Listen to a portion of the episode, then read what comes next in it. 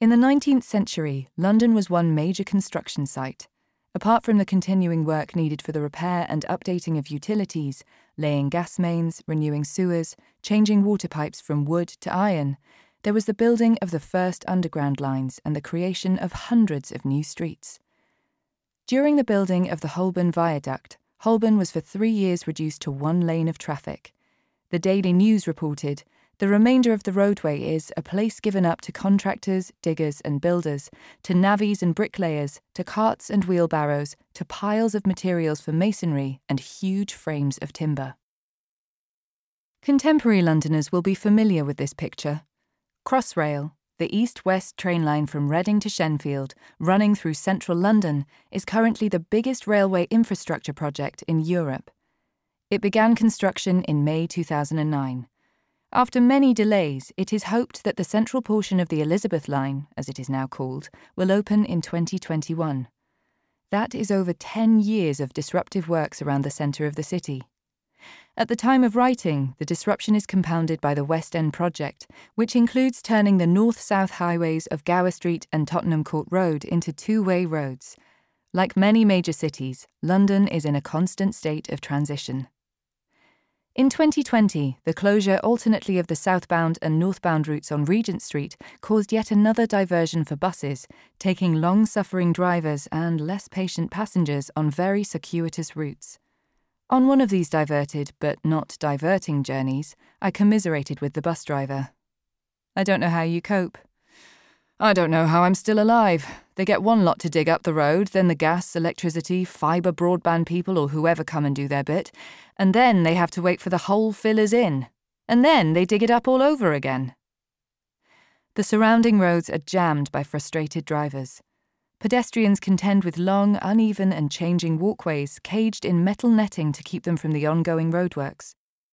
An obstacle race that is hard for any pedestrian, let alone someone whose sight or other faculties are impaired. On a smaller but still significant scale, the demolition and refurbishment of buildings are adding to the changing face of the city and disruption to residents' lives. History is ever present in such work. One man, working on the refurbishment of a 19th century pub, complained that all the floors and walls in the building were tilting. He pointed over the road and said, there was bomb damage there.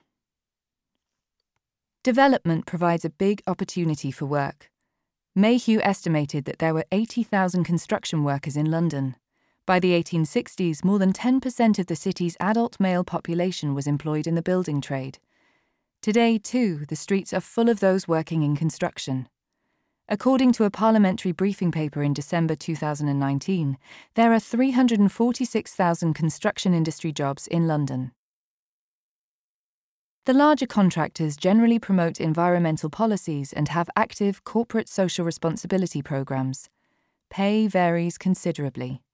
At the high end, skilled labourers typically earn from 120 to 150 pounds per day. The unskilled workforce consists almost exclusively of foreign labour. In 2018, 28% of workers in the industry were from EU countries and 7% were non EU nationals. The pay for unskilled labour ranges from the national minimum wage, as of April 2020, £8.72 per hour for those aged 25 and over, to the London living wage, £10.75.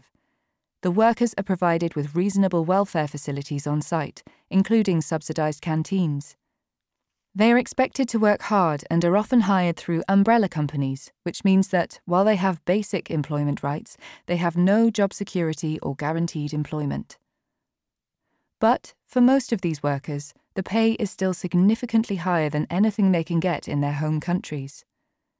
Apart from the big companies, the sector includes an unusually high number of unregistered businesses, typically self employed contractors. As a result, it's difficult to get accurate figures for average weekly earnings in the industry. It is also hard to know whether there will be enough workers from these sources once the post Brexit changes to migration are in force.